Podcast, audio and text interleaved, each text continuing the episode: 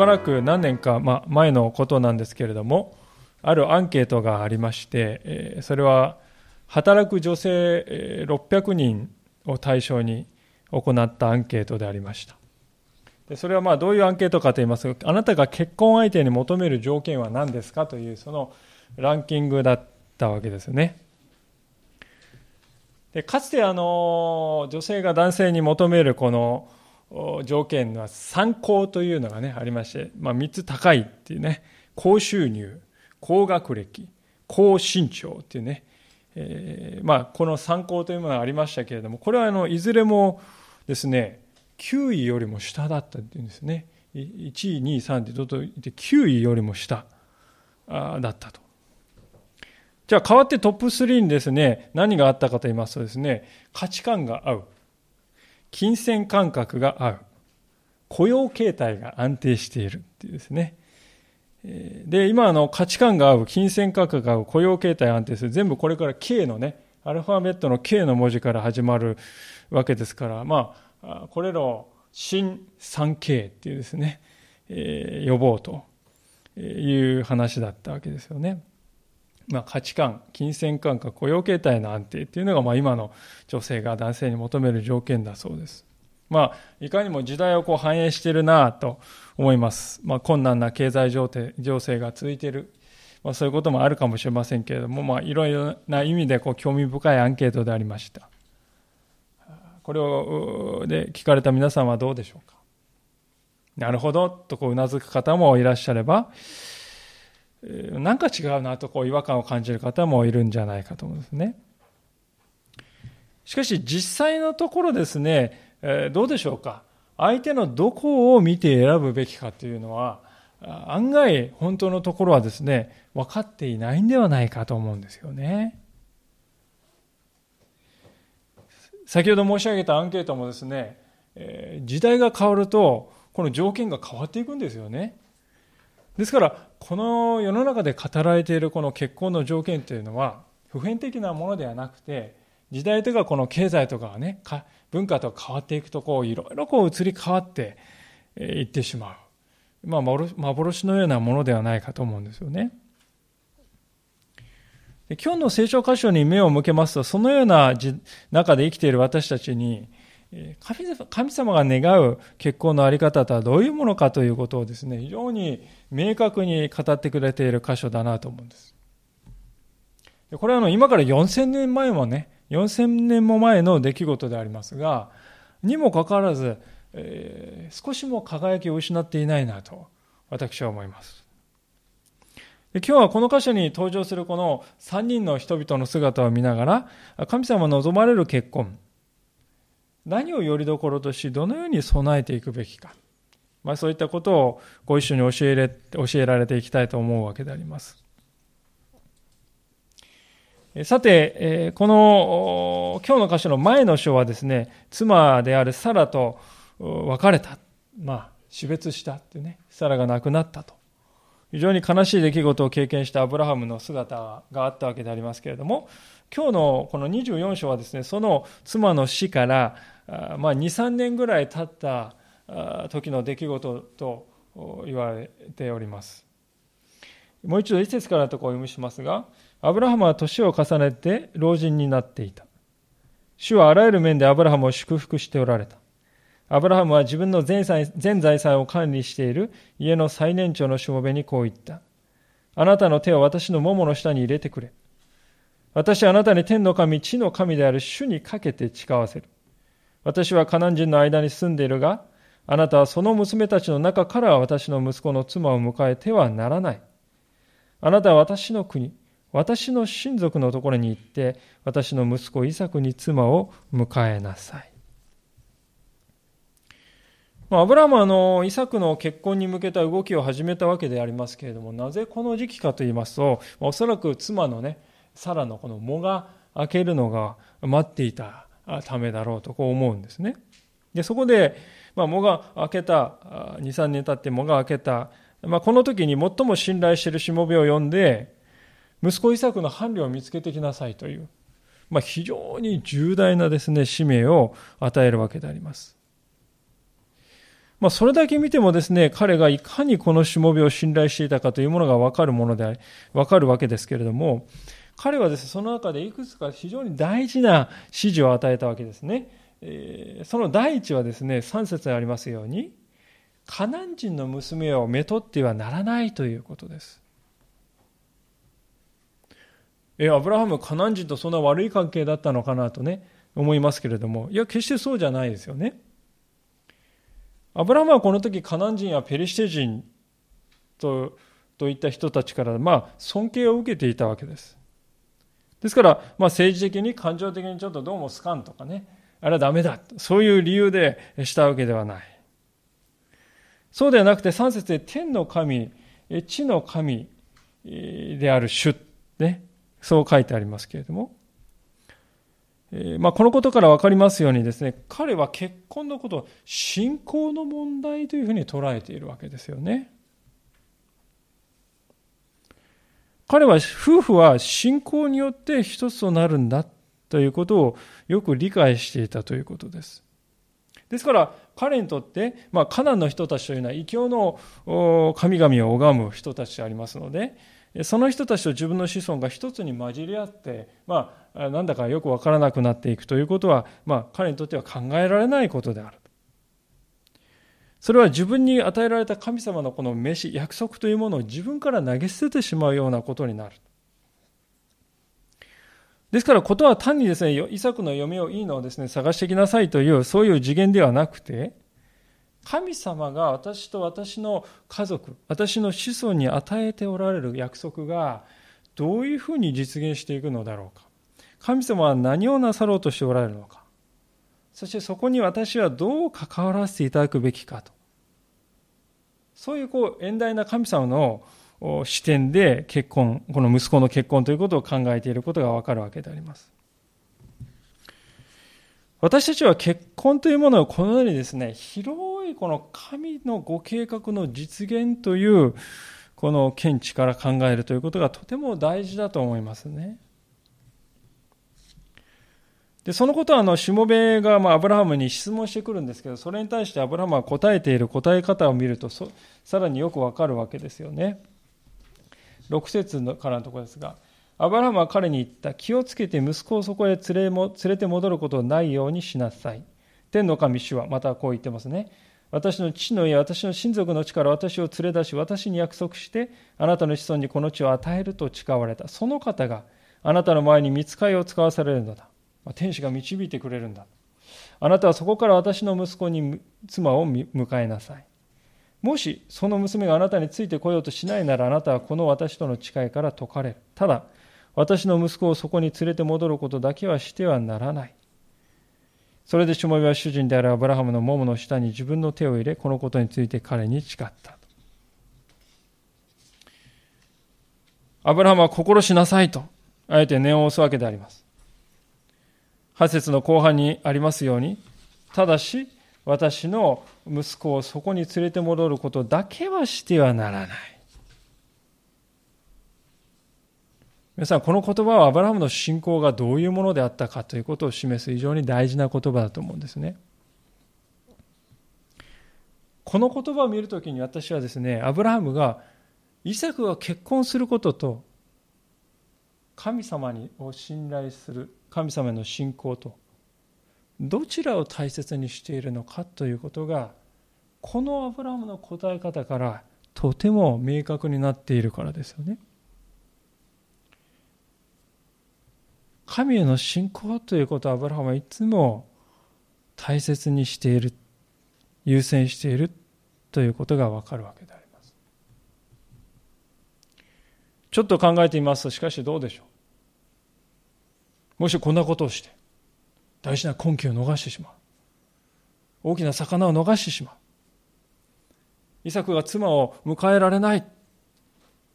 そしたらそのイサクの子孫がね、栄える、そういう神様の約束どうなっちゃうの。イサクが妻を迎えられなかったら、その、ね、あなたの子孫が栄えるという約束だってなくなっちゃうじゃないですか、まあ、ですから非常に大きなジレンマですよね。まあ、妥協的な生き方をしているのであれば、そこでですね、まあ、そういう場合は仕方ないんじゃないですかね。イサクをまあ故郷にね送っちゃってもまあ仕方ないですよね。そのうちその奥さんの心も変わってくるでしょうから、最終的にこのカナンに連れてくることはできれば、まあそれで結果的に約束が成就したことになるんですからねと言って、まあ自分なりの解決策を考えてね、えー、納得した気になると思うんです。しかしアブラハムはそういう答え方はしなかったんですよね。私の息子をそこに連れて行くことだけはしてはならない。アブラハムは自分に与えられた神様の約束が何によって成り立っているかということをよく分かっていました。それはあ振り返ってみると創世記のじゅうに章の一節の言葉でありますけれども、有名な箇所でありますけれども、創世記のじゅうに章に少し戻っていただくと、アブラハムが大元のね、えー、神様にこの召された時の言葉が書いてあるわけですけれども、こう言っているんですよね。じゅうに章の一節、主はアブラム、あ、この時はまだアブラムと呼ばれましたね。アブラムに言われた。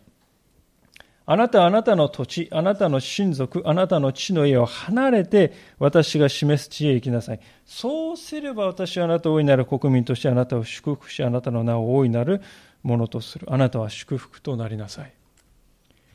あなたは親族、土地、あなたの土地、父の家を離れて私が示す地に行きなさい。そうすれば私はあなたを祝福すると。これが神様の約束の原点であります。ですから、ここに立つんだということをね、この私は言葉に、この聖書の言葉に私は立って握っていけるんだと。いつもそれを最優先にして生きてきたんですよね。ですから、もし今回、しもべが言ってね、生まれ故郷でイサクの妻は見つかりませんでした。仮にそうだったとしても、神様は別のところから必ず与えてくださるお方だと。以前見たようにイサク、アブラハムという人はイサクまでも祭壇の上で捧げて、神様に本当にほふって捧げようとした、そういう人でありますよね。それはここで捧げたとしても、神様は必ずこのイサクを蘇らせ、彼から子孫を与えてくださるという、そういう復活の信仰を確かに抱いていた。神にはそれはできると思っていたということですよね。ですから、ここでしもべが見つけてこれなかったとしても、神様は必ず与えてくださる。なぜならば、私はあなたを大いなる国民とすると約束が与えられているからだと。このアブラハムのこの信仰はですね、私たち親たち、特に結婚を願っている若い世代や適齢期の子を抱えた親たちにとって、とても大切な示唆を与えているように思うんですよね。というのは、私たちはすぐにもうこれしかないですよ、この方法によってなければ無理ですよと、まあ、そのように自分の方法とか自分の価値観とか自分の基準というのをとにかく固く握って、こうじゃなきゃ困りますと、そういう条件を神様に対して押し付けてしまっているのであります。で、往々にしてそういう条件というのはですね、うまくいかないことがありまして、そううまくいかないと見るや否や、あ、もうこの人は誰でもいいから誰でもいいから、一気にね、あれだけこういう条件で神様って言ってたのに、それがうまくいかないと、もう誰でもいいから誰でもいいから逆の極端に触れてしまうということがあるんではなかろうか。私はそういうふうになってしまう最大の原因はどこにあるかと言いますと、そもそも結婚とは何なのか、何のためにするのかというね、肝心要の部分が曖昧だからではないかと思いますね。結婚を通して何が実現されることをあなたは望んでいるんですか。それが一番大事なんですけれども、いつの間にかとにかく結婚結婚そのものが目的化してしまうんですね。まあ言ってみれば、これは結婚の偶像化だと思うんですよね。しかし、神を信じて家庭を築くということは、この結婚を通して神様私に願っておられるそのご計画が実現していくと、そのことをですね、まず第一に考えるということであるはずだと思うんですよね。で、そのためにはですね、一旦この自分の願いというものを、まあ、放棄して委ねるということが必要だと思うんですよね。たとえ私のこの思いが叶わなくても、それは構いません。あなたが願われることが私にとっていつも最善ですからとね、そう考えていくということ。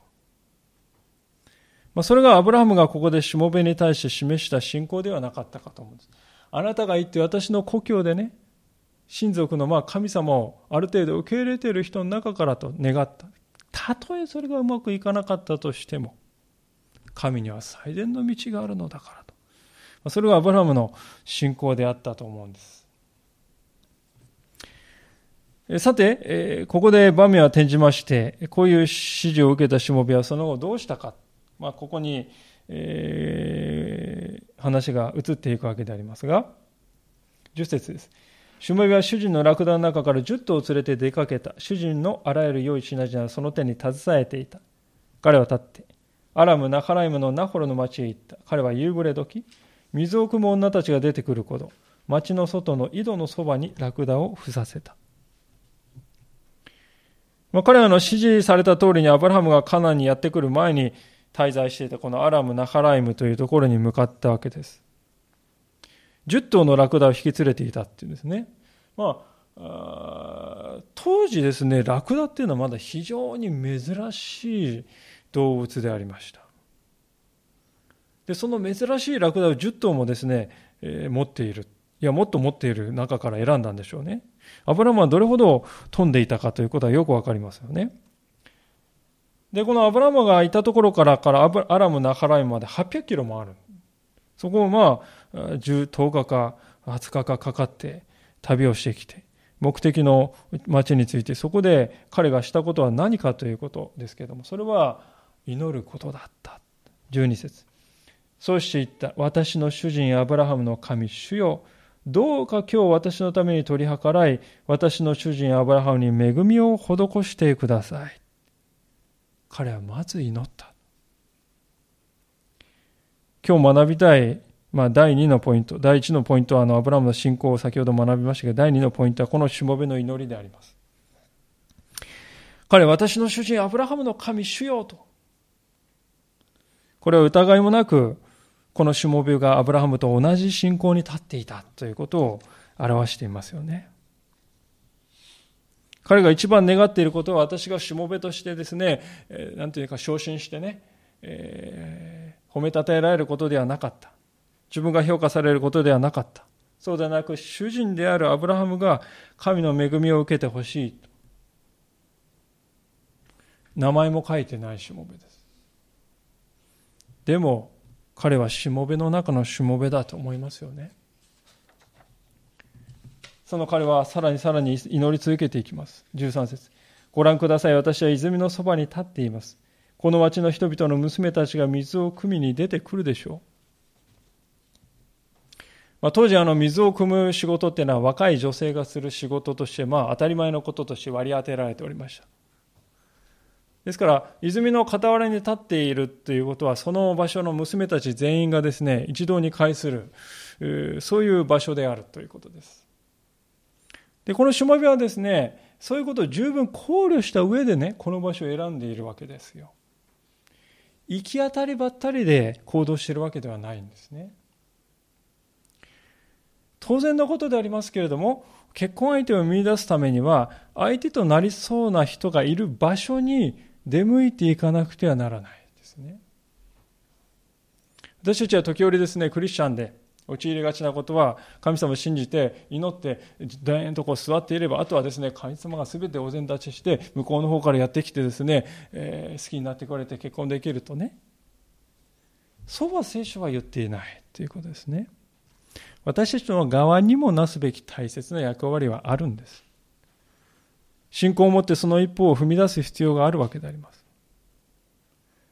で、その上で大切なことは何かというと、具体的にお祈りするということですね。具体的に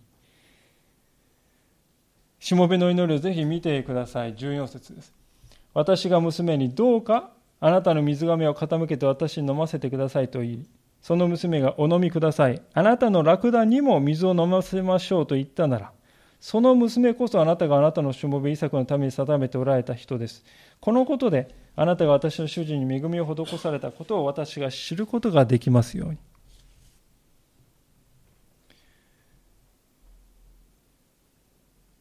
しもべはここでですね、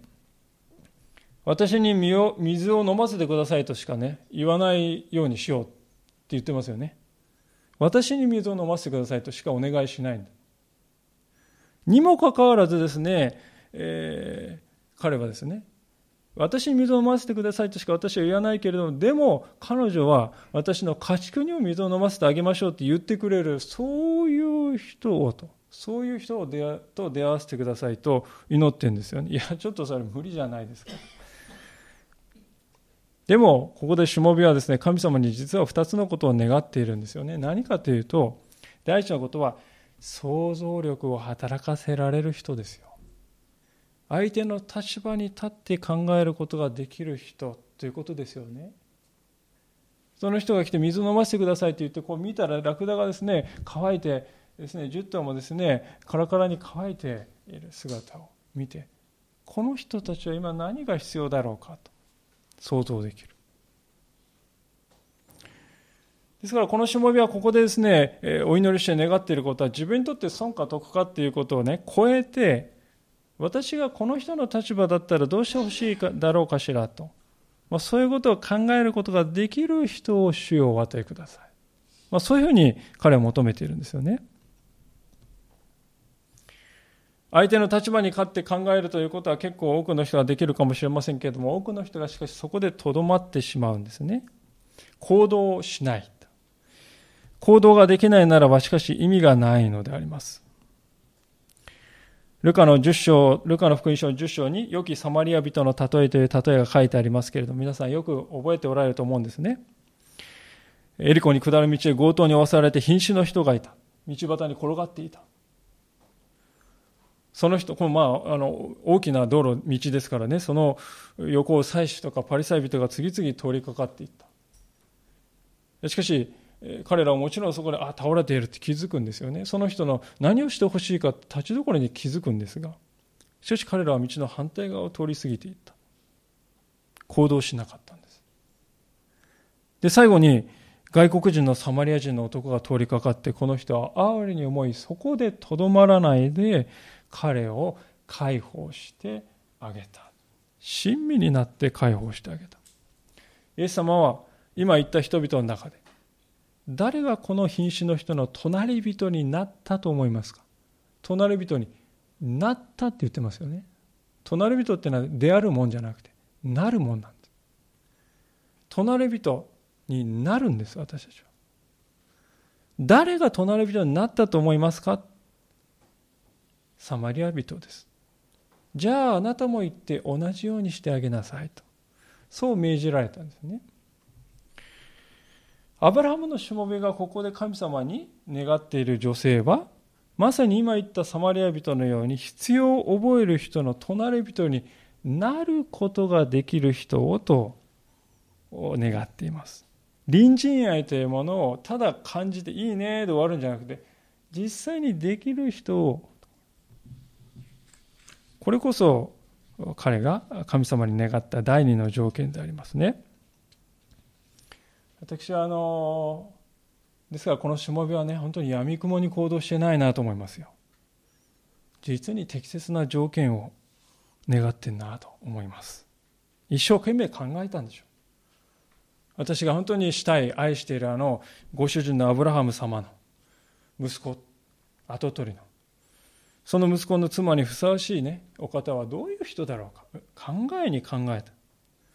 十分に祈りに祈って、そうしてこういう条件を、そうだ、私はお願いしようと。神様ならばそういうことをねできる人を今この時に立たせてくださるはずだと、まあ、そういうふうに求めたんであります。まあ、今日の冒頭で新三景ですねの話をしましたけれども、まあ、あいささか異なっているなと、なんと異なっているかなと、そういう視点を持って、なんと違う視点かなと思うんです。表面的なことじゃないですよね。表面的なことには見向きもしてません。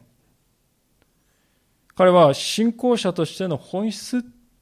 というところにのみ注目したんですね。もっぱら内面に向いているんであります。で、だから、だからこそこういうですね、本当に適切な祈りが生まれるんであります。長い時間をかけて祈って考えて本質は何だろうかとね、願い求めてきた。そこからこういうね、発想が生まれてくるんだなと思うんですよね。ところが多くの人たちはこういうプロセスを省略しているのではないでしょうか。ですから、結婚を願っているという方に、じゃああなたが結婚の相手として最も大切にすることは何ですかとお伺いすると、答えられない。何に目を向けて、向けるべきかということをまだ知らないんですよね。で、その代わりにですね、じゃあ何を基準にして選んでいるかというと、まあ、往々にして偶然というものに頼ることがあるわけでありますね。まあ、あの恥を忍んで私の実例を、自分自身のことをですね、お分かちしたいわけでありますけれども、まあ、私は高校生、多分にねんだったか、えー、その時でありますけれども、ある日学校の廊下ですね、小橋にこうタッタッタってかけてね、角をクッとこう曲がったんですよね。そしたらその時にですね、当時私はこう片思いだった人がいましたけれども、その人が向こうから来てですね、クッて曲がった瞬間にばったり鉢合わせてですね、ぶつかりそうになったんですよね。でその時私はですね、たまたまその人のことをですね、なんかこう頭で考えていたわけですよ。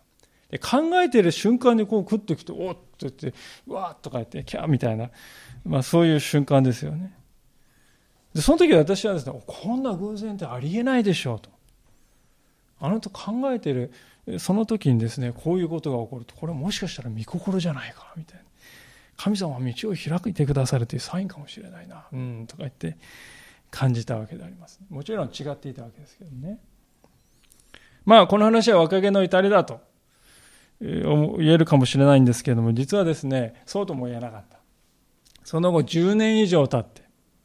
にじゅう代も中盤から後半になって、まあ、新学生の時にもですね、私は似たようなことをまたやっているわけであります。私には当時ですね、こう密かに祈っていた方が、今の妻ではない方ですよね。もう妻も知っている話ですからいいんですけれども、ある時そ外にそのことを祈ってですね、帰ってくる時、ふとですね、私のここにこういう祈りが湧いてきたと。主よ、もし学び屋に足を踏み入れた時にその人がばったり出てきたなら、それがあなたの御心だと分かりますって 祈, 祈りがこうふーっと湧いてきてですね、お祈りしたんです。でお祈りしてですね、こう門をくぐって入っていくと、驚くことにその数秒後にですね、まさに今祈った通りのことが起こったんですよね。その人が私を迎えてくれたなら、それが神様の御心であると私は受け止めますって祈って、その数秒後にその通りその人が来てですね、いやーとか言って言ってくれたわけですよね。私はその時非常に強い衝撃を受けまして、これは御心に間違いないでしょうと思いを強くいたしまして、そしてそれは誤っていたということが後からはっきりしてくるんですよね。で私はあのこういう体験を通してですね、結婚相手を決めるときに何をしてはいけないかということをね、学んだと思います。大切なレッスンだったと思うんですね。ですからこれは良い思い出として私には残っています。私はしかし皆さんにはですね、似たような、えー、まあ失敗でしょうねを犯してほしくはないなとこう思っているんです。私が今話した話を聞いてですね、えー、なんだアブラハムのしもべの祈りとはあんま変わんないんじゃないのとね、そういうふうに感じる方もいるかもしれないんですけど、やっぱり全く違うんですね。今にして思いますと、私がしたことっていうのはまじないとか占いと同じようなレベルのことだったと思うんです。なぜかというと、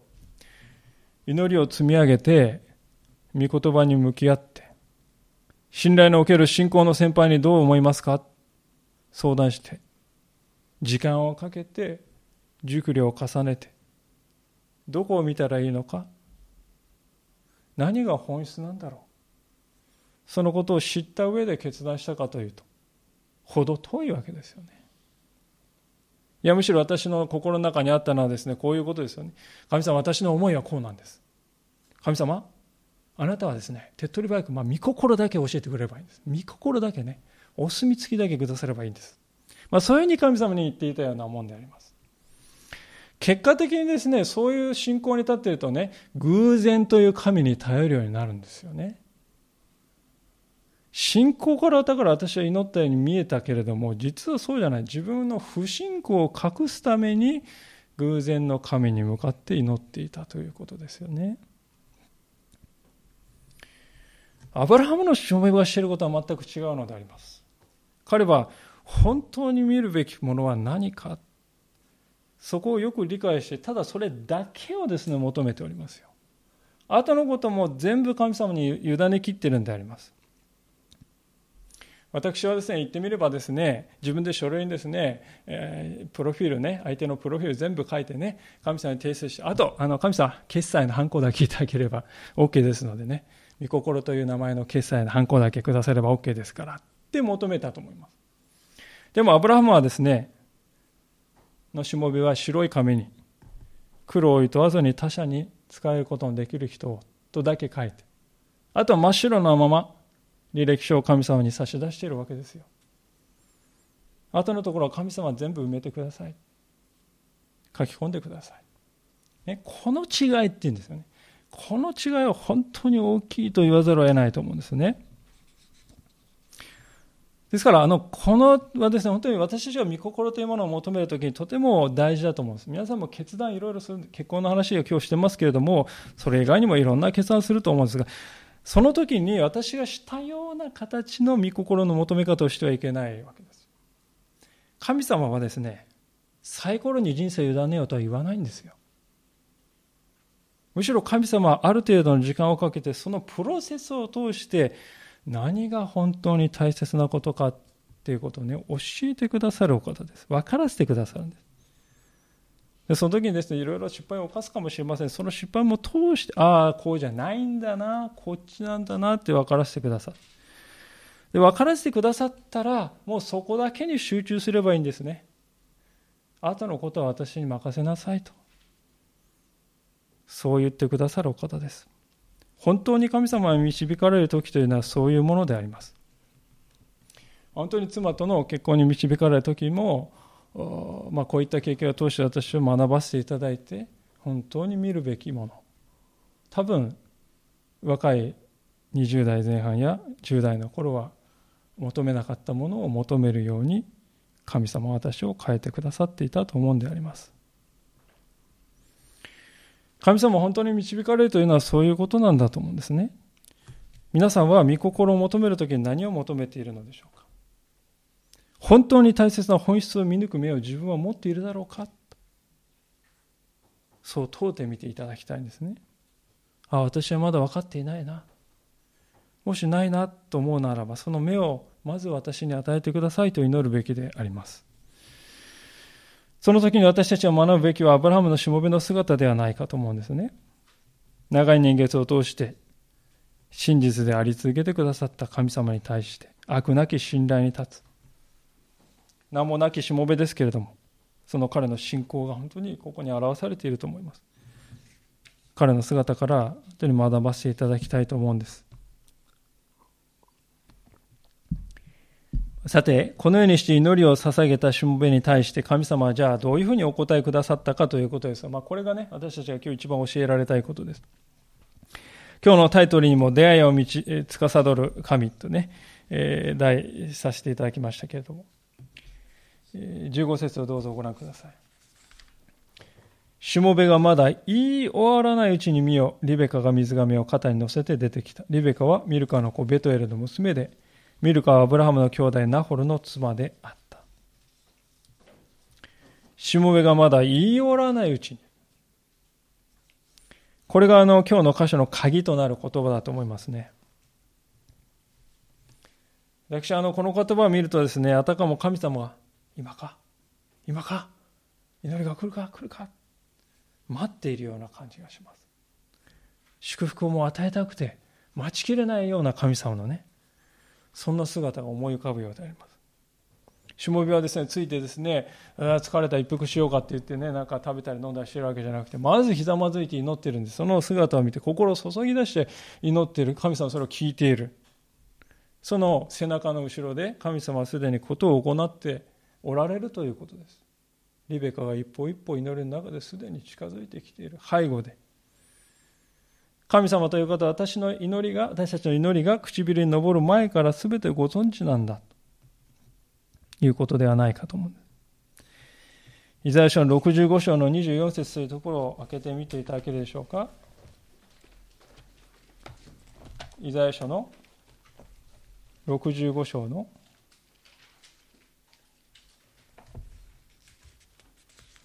にじゅうよん節、えー、旧約聖書第にせんじゅうななでは聖書でせんにひゃくななじゅうきゅうページです。あ、ごめんなさい、せんにひゃく、あ、そうですね、せんにひゃくななじゅうきゅうページです。イザヤ書ろくじゅうご章のにじゅうよん節です。それではお読みいたします。イザヤろくじゅうごのにじゅうよん、彼らが呼ばないうちに私は答え、彼らがまだ語っているうちに私は聞く。彼らがまだ呼ばないうちに私は答え、彼らがまだ語っているうちに私は聞くのだと。これは素晴らしい約束だと思いますね。私たちは本当に真面目にいっぱい祈りをね、あの積み上げれば、その熱心さが神様に聞いていただく鍵となると考えるんです。でもそうではない。私たちは心の中にどんな信仰があるか、それを見て神様は私の祈りが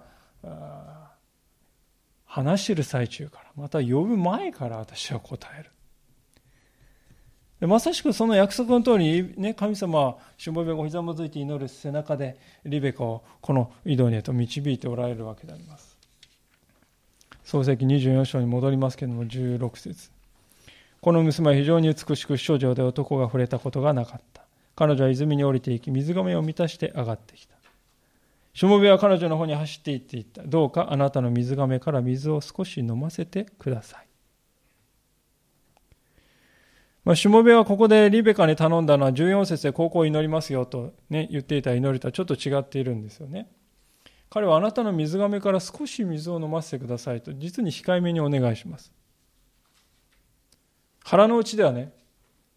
私はあのラクダにも水をやってくれるわけにはいきませんかねって言っても良いところですけれども、あえてね、私に少し水を飲ませてくれませんかって言うんですよね。まあ、私はこれ注意深いなと思うんです。好意を求めているとの素振りを見せないんですね。とにかく一杯の水で飲んでいただければというふうに振る舞うわけですよ。なぜかというと、彼が見たいのはですね、彼女の中に完全に自発的に人の隣人となるというね、そういうものがあるかどうかが見たいんですね。だから少しの水をくれませんかっていうんですよね。じゅうはち節、すると彼女はどうぞお飲みください、ご主人様と言って素早く、素早くその手に水甕を取り戻し彼に飲ませた。素早く、心ゆくまで飲ませた。その後彼女は何と言ったか。じゅうきゅう節、水を飲ませ終わると彼女はあなたのラクダにも飲み終わるまで水を汲みましょうと言った。彼女は急いで水甕を水の水を水船に開け、水を汲みに再び井戸まで走っていき、すべてのラクダのために水を汲んだ。しもべが飲み終わるのを待っていたリベカは、ラクダにも同じように飲み終わるまであなたにお仕えいたしますと言ったんですよね。皆さん、いっ頭のラクダって何リットル水を飲むかご存知でしょうか。いっかいよんじゅうごリットルだそうです。灯油缶 にてんご 本分、まあさん缶分ぐらいでしょうか、ね、それだけね、いっ頭あたり水を飲んで大変な量ですけども、ラクダはなんとじゅっ頭もいるのだと。しかも泉っていうのは皆さん高いところにあるんじゃなくて低いところにあるんですよね。低いところに降りていって重い水を抱えて流ってくるっていう大変な重労働であります。しかも皆さん、相手はですね、見ず知らずのですね、男性ですよ。まあそのことを考えると、彼女がしていることっていうのは驚異的なことだなとか思うんですよね。しかもそれを急いでやった。この時にリベカは求めても、求められてもいないことを完全に自発的に自分の意思で喜んでできる、そういう資質を備えた人であったということがはっきりした。一方しもべはどうしたかというと、にじゅういち節、この人は主が自分の旅を再興させてくださったかどうかを知ろうと黙って彼女を見つめていた。手伝わないで黙って見つめていた。どういう思いで彼女を見つめていたんだろうかと思うんです。深い感動が湧き上がってきていたんじゃないかと思うんですね。そのリベカの姿っていうのは、かつてですね、主人であるアブラハムがあのマムレの木のところでさんにんの御使いを迎えた、最大限にもてなした、その姿を思い起こさせるようなものではなかったかと思うんですね。その時アブラハムはさんにんの来たですね、見知らぬですね客人に対してひざまずいて礼をしたと、そして最大限もてなしたと書いてますよ。でこのしもべはもちろんその姿を傍らで見てたと思いますね。それで思ったでしょう。ああ、この娘は私のご主人と同じ心を持っている、使える思いを持った人だ。まあ、そこで彼は迷いがなくなり、にじゅうに節からにじゅうさん節にあるように盛大な贈り物をして彼女は素性を尋ねるんであります。献身的な苦労をしてくれたことに対し最大限の感謝の印であります。彼女の答えは何であったか。にじゅうよん節、彼女は答えた。私はミルカがナホルに産んだ子ベトエルの娘です。ナホルっていうのはアブラハムの兄弟です。ミルカっていうのはアブラハムのですから姪にあたりますね。したがってリベカという人はイサクから見るとですね、いとこの娘という関係にあるわけであります。まさにアブラハムの親類と親類の一人としもべが巡り合ったということがはっきりしたわけですよね。願っていた通りに。でその時に彼は何をしたかということなんですけれども、にじゅうろく節、その人はひざまずき主を礼拝してこう言った。私の主人アブラハムの神主が褒めたたえられますように。主は私の主人に対する恵みと誠をお捨てになりませんでした。主は道中この私を導いてくださいました。主人の兄弟の家にまで。私たちはここに来てこのしもべの信仰のですね、真髄を見たのではないかと思うんです。はっぴゃくキロも旅してきたんです。その苦労が報われたんです。やったーって言ってですね、踊り上がって喜ぶところですが、私のこのミッションが終わったって言ってね、主人は私を褒めそやして、えーね、褒美をくれるじゃないかって言って喜んでいるわけじゃないわけですよ。彼が何にも増して彼がしたことは、まず主を褒めたたえるということですよね。ああ、神様という方は人間の思いをはるかに超えて、そのご自分の摂理の中で人と人と出会わせてくださる、そういう力を持ったお方だということをね、彼は知って、その力に触れて、恐れにも似た感覚を持っているんですね。あ、なんたらことか神様を与えてくださる祝福は私の思いをはるかに超えて、なんと高いことかって言って感動してます。でそう感動してるから礼拝せずにはいられないんですよね。礼拝の原動力っていうのはね、やっぱり神様の祝福はなんと大きいことかっていうことは、喜びと感動ですよね。礼拝って皆さんお勤めではないですよ。信仰の喜びを表す場ですよね。もう礼拝せずにいられないっていうのは理想ですよ。それほどに私は神様の力を日々味わっているね。そういうものだったら私は礼拝したい。もうこのしもべまさにそうじゃないですか。なんて神様大きい、力大きいことだ、なんて素晴らしいことがあって、もう礼拝せずにはいられないってね、そういう心は私たちのうちあるでしょうか。そういう体験は私たちしてるでしょうか。さて今日私たちはこの結婚という題材を切り口に聖書から教えられてきたわけでありますが、改めて今日の箇所を通して私が感銘を受けること、それはこのさんにんの人々の信仰の姿。そしてね、さんにんだけでやってるんじゃないんです。オーケストラの指揮者のようにね、そのさんにんをですね導いている神様の姿があるわけですよね。アブラハムという人はですね、息子にとにかく何でもいいから結婚してほしいと結婚を願うばかりに、ね、あまりに信仰の原則まで見失ってしまう、そういう人ではなかったんです。いつでも神様の命令の方を私は選び取る。息子を信仰を持たない人のところに行かせたり、後戻りしたりはさせない。仕方ないんじゃないか、カナンの人でもいないんだから、そうやってカナンの人々の中に伴侶を求めるということもしない。彼が求めた相手っていうのは極めて数少ないですよね。一人しかいない。いや、一人もいないかもしれないですよ。でも間違いなく神様はそこにしもべを導いていかれたんですね。私はこれは信仰の勝利なんだと思います。神様を信じて信頼していったものだけが味わうことができる信仰の勝利なんだと思います。アブラハムは神様の約束というものは自分の浅知恵では想像もできないほど豊かなんだ、美しいものなんだということを知っていたからこそこういう行動をしたのであります。一方、しもべはしもべでどうでしょうか。主人の心を知っていましたね。彼は主人が本当に心に一番大切にしている神様の約束を成就するためには、相手となる女性のどこを見なくてはならないかということを必死で考えたでしょう。そしてよく分かっていた。彼は神様を導いてくださるね、神様の前に出て、神様こっちです、こっちです。神様の手を引いてね、神様をですね、えー、の方を自分に近づけるようなことはしなかったんですよね。かえって実に控えめに、実に地味に、神様のなさることを見極めようとしていた。そしてこれと御心、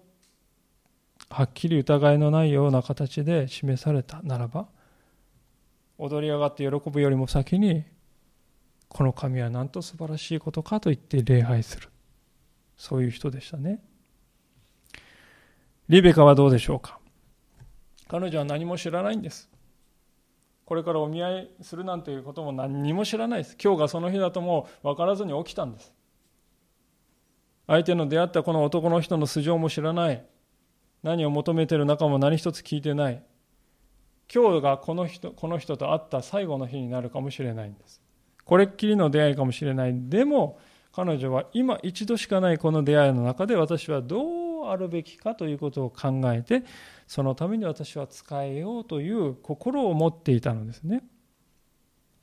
私はリベカの姿を見るときにですね、この花嫁の資質とかいう、そういうまあ狭い観点を超えて、人間とはどうあるべきか、信仰者とはどのようなものであるべきかということを私たちに教えてくれているように思いますね。ですから私は今日ですね、すでに結婚しておられる方にもぜひあえて申し上げたいんですけれども、